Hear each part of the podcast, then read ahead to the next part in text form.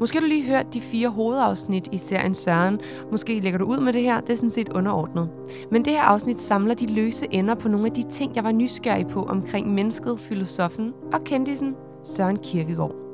Har nogle af de grundlæggende tanker og informationer, der ikke lige passede ind i de andre afsnit, men som er gode at få med.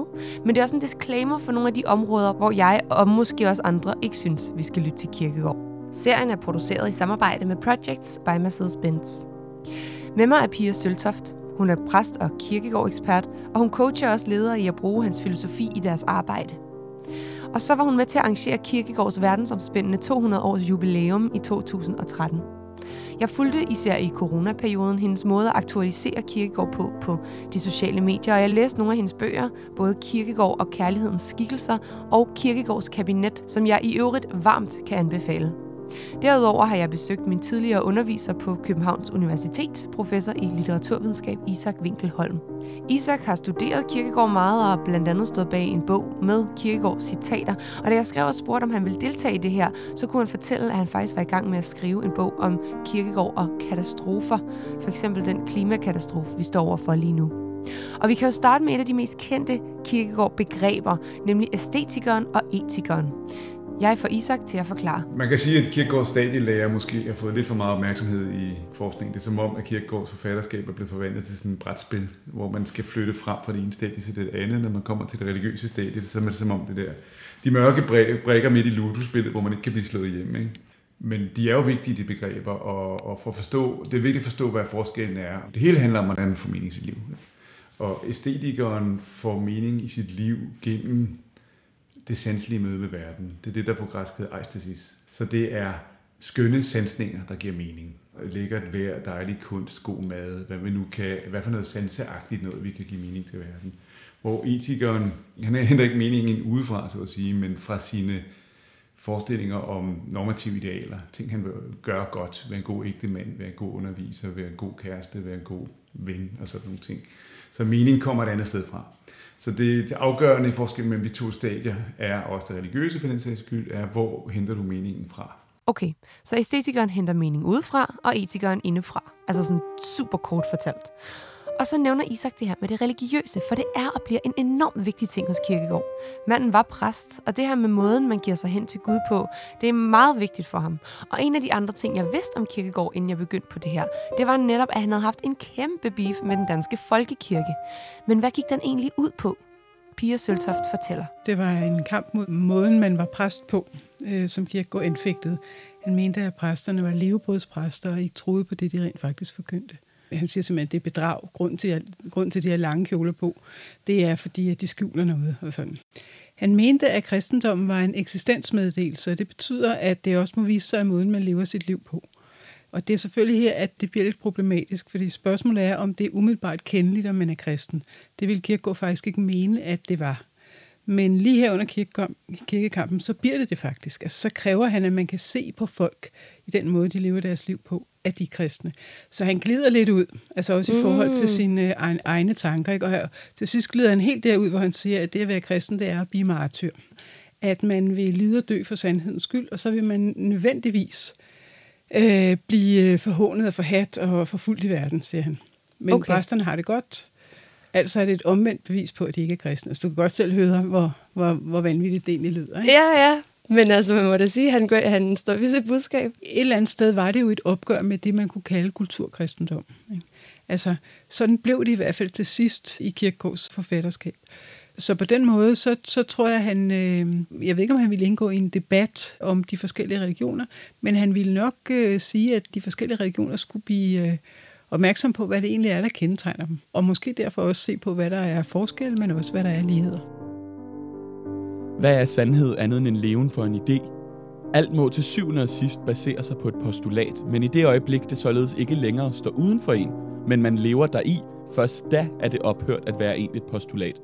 Sagt på en anden måde, det er alt andet end tanken, der tæller. Han var og blev altså mere eller mindre ekstrem nogle steder i sit syn på religion. Og det bringer mig lidt videre til de steder, hvor Kirkegaard måske ikke er en, vi skal se helt vildt meget op til. Lad os lige tage hans kvindesyn en gang. Det er præcis der, der vil jeg sige, der har Kirkegaard ikke rigtig noget bidrag med. Den første artikel, han skriver, den hedder faktisk også et forsvar for kvindernes frigørelse. Og det er den ikke. Nå. Altså det er en øh, virkelig ironisering over, at kvinder overhovedet tror, at de kan være lige så meget øh, værd som mænd. Og man kan sige, at det løber som lidt en rød tråd igennem Kierkegaards forfatterskab, at nu skal man, man kan ikke gøre ham værst, men alligevel, at, at, at det egentlig er, selvfølgelig er det en, en, en del af den måde, tiden tænker om øh, kønsrollerne på, men Kierkegaard gør ikke noget for at bryde med de kønsroller, at det egentlig er manden, der øh, er den egentlige intellektuelle kapacitet. Det han så siger øh, nogle gange, det er, at kvinden har nemmere ved at hengive sig.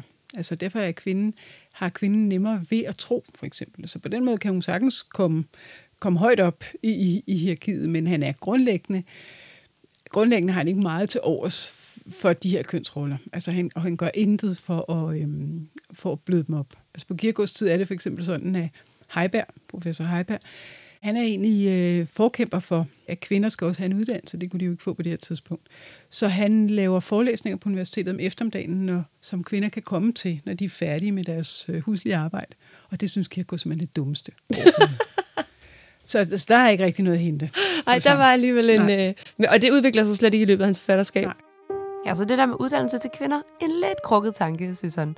Og det er selvfølgelig lidt træls at skulle have en mente, når man sidder og læser ham. Men den er der altså. Og i mange af de ting, han siger, som er rigtige, er det her ikke en af dem. Og så kan vi jo lige tage hans syn på demokrati. Kierkegaard lever fra 1813 til 1855, og i 49 får vi en grundlov, og vi får en demokratisk stat frem for den her enevælde, vi havde tidligere. Og Kierkegaard er helt klart for enevælden. Han er ikke så meget for demokratiet, men, men det er primært, fordi han siger, at i demokratiet, så kan der ske det, at det er dem, der råber højst, der får lov at bestemme. Så han er, ikke, han er ikke sikker på, at demokratiet kan det, som demokratiet står for. Det kan vi så på, øh, på 200 års afstand sige, at det kan det godt. Ikke? Altså, at der er, det, det er langt finere at leve i en demokratisk stat, end det er at leve i en diktatur, hvad ene mellem i, i en eller anden forstand er, ja. selvfølgelig i, i, i mildere former. Så på den måde var han bare ikke øh, så, så politisk vidende, og, og siger faktisk også selv, det er ikke så meget... Øh, det er ikke så meget det politiske demokrati, han er bange for, men det er de demokratiske flertalsbeslutninger. Hvis de kommer til at gælde over alt, jamen så bliver det majoriteten, massen, dem der over højst, der får lov at bestemme. Øh, og det synes han er farligt. Er der ingen tvivl om, at han, han ville være dybt betænkelig over for Brexit-afstemninger eller amerikanske præsidentvalg, hvor massen eller mængden øh, ud fra alle mulige hysteriske stemninger eller internetagtige memes træffer et valg. Det vil, det vil for ham være essensen af den decentrerethed og uenighed, der er i et moderne verden. Men altså, men hans, hans, hans had mod det er så stort, at han også jo var modstander af demokrati. Altså af Orla Lehmann, som var en af de store kæmper for en demokratisk forfatning i Danmark. Det, det havde han. Så, så på en måde tror jeg ikke, vi skal søge en eller anden form for demokratisk tænkning hos ham. Han gør et stort nummer ud af, at vi er lige. Så på den måde er der en radikalt kristen forestilling om lighed. Og det er selvfølgelig den forskning, der ligger til grund for alle moderne forskning om lighed. Altså det er jo fordi, vi har en idé om lige for Gud, at vi har en idé om politisk lighed. Så den er god nok, men han tilføjer altid, at men derfor, fordi vi er lige, så skal vi jo heller ikke, det skal vi jo ikke være socialt set lige. Selvfølgelig findes der et hierarkisk samfund, når vi så går ud og forlader vores forhold til os selv, så er der selvfølgelig nogen, der er kuske, og nogen, der er adelsfolk og sådan noget. Så, så han siger, at vi skal ikke gå så langt, så at tro, at den kristne lighed lader sig omsætte i en social lighed. Og der det kan man jo godt kritisere som en form for ideologi. Tab for alt ikke lysten til at gå. Jeg går mig hver dag det daglige velbefindende til og går fra enhver sygdom. Jeg har gået mig mine bedste tanker til, og jeg kender ingen tanke så tung, at man jo ikke kan gå fra den. Når man således bliver ved at gå, så går det nok. Sagt på en anden måde. Du kan godt løbe fra dine problemer. Så nogle generelle spydigheder sammen med nogle skarpe politiske holdninger er og bliver altså en del af mennesket Søren Kirkegaard. Men han formår stadig at være relevant for mange på det at være menneske. Altså på det gode, gamle, eksistentielle plan. Men hvad er der med den her universalitet? Hvordan kan han være så vidende om mennesker, han aldrig har mødt? For han mødte ikke hele verden. Kierkegaard er jo hjemmefødning. Ikke? Han forlod stort set ikke København. Han er fem gange i Berlin og en gang på Kulden. Øh, og ellers så var det vildere at tage i dyrehaven. Ikke? Så, så, altså, så på den måde er han jo ikke er han jo ikke berejst, som, som for eksempel H.C. Andersen eller Torvaldsen, øh, som er hans samtidig var det. Han har et meget, meget lille materiale. Ikke? Han har et lille, ikke særlig langt menneskeliv, hvor der sker enormt lidt. Altså, øh, og så læser han og læser han og læser han og skriver og skriver og skriver.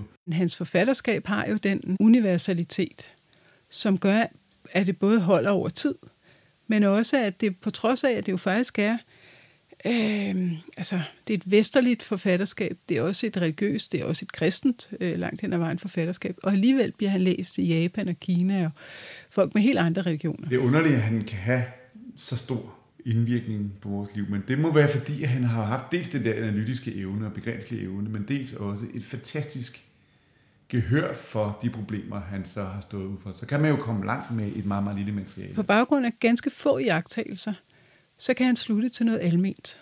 Når man laver den øh, slutning, så kan det gå helt galt. Ikke? Altså, hvis øh, jeg bare slutter til noget alment fra, hvad vi to taler om, så, kan det, så er det ikke sikkert, det er rigtigt. Ja, jeg har spurgt mig selv, og 100% af de adspurgte syntes. Ja, lige præcis. Ja. Men det, der er særligt ved Kierkegaard, det er så, at på trods af det, det ringe empiriske grundlag, han har haft og i agtag, så viser sig alligevel, at den almengørelse, han gør det, holder vand i Kina i 2020, eller i, på Borneo. I, altså, altså, så, så på den måde har han jo ramt noget, og det ved han godt selv. Han sætter jo ikke sit lys under hans skæbne. Han, har, han siger, at øh, eksistensens forhold forbliver de samme. Altså, der kan være mange historiske betingede øh, ved det at være menneske i verden, men de eksistentielle forhold forbliver de samme. Og det er dem, han har beskrevet, eller evnet at beskrive på en sådan måde, at man altså kan genkende dem også, selvom man er japaner og kineser og amerikaner, hvad det vil sige. Så på en måde, så, så er det jo på en eller anden måde den meget intense jagttagelse af et lille menneskeliv, kan der komme meget ud af, hvis det er gjort ordentligt. Ikke? Og som Pia siger i afsnittet om identitet, man lærer ikke om kirkegård ved at læse kirkegård. Man lærer om sig selv af at læse kirkegård. Alle mine gæster, eksperter i manden eller ej, er ret enige om, at han nok var lidt for meget som person. Men hvis den her lidt for meget type kan lære os om, hvem vi er som personer, så har eksistentialismens fader, Søren Kierkegaard, alligevel gjort sit arbejde. Også i 2020. Søren er produceret i samarbejde med Projects by Mercedes-Benz, og i redaktionen sad Thomas Borg, Emil Vilk og Signe Christiani. Gæster her var præst Pia Søltoft og professor i litteraturvidenskab Isak Winkelholm. Musikken var komponeret og indspillet af Mads Kok. Kirkegård-citater var indlæst og fortolket af Johan Klint Sandberg og hentet fra Kirkegård Instituttet på Københavns Universitets hjemmeside. Artwork til podcasten er lavet af Andreas Kærgaard. Mit navn er Sine Amtoft. Tak fordi du lyttede.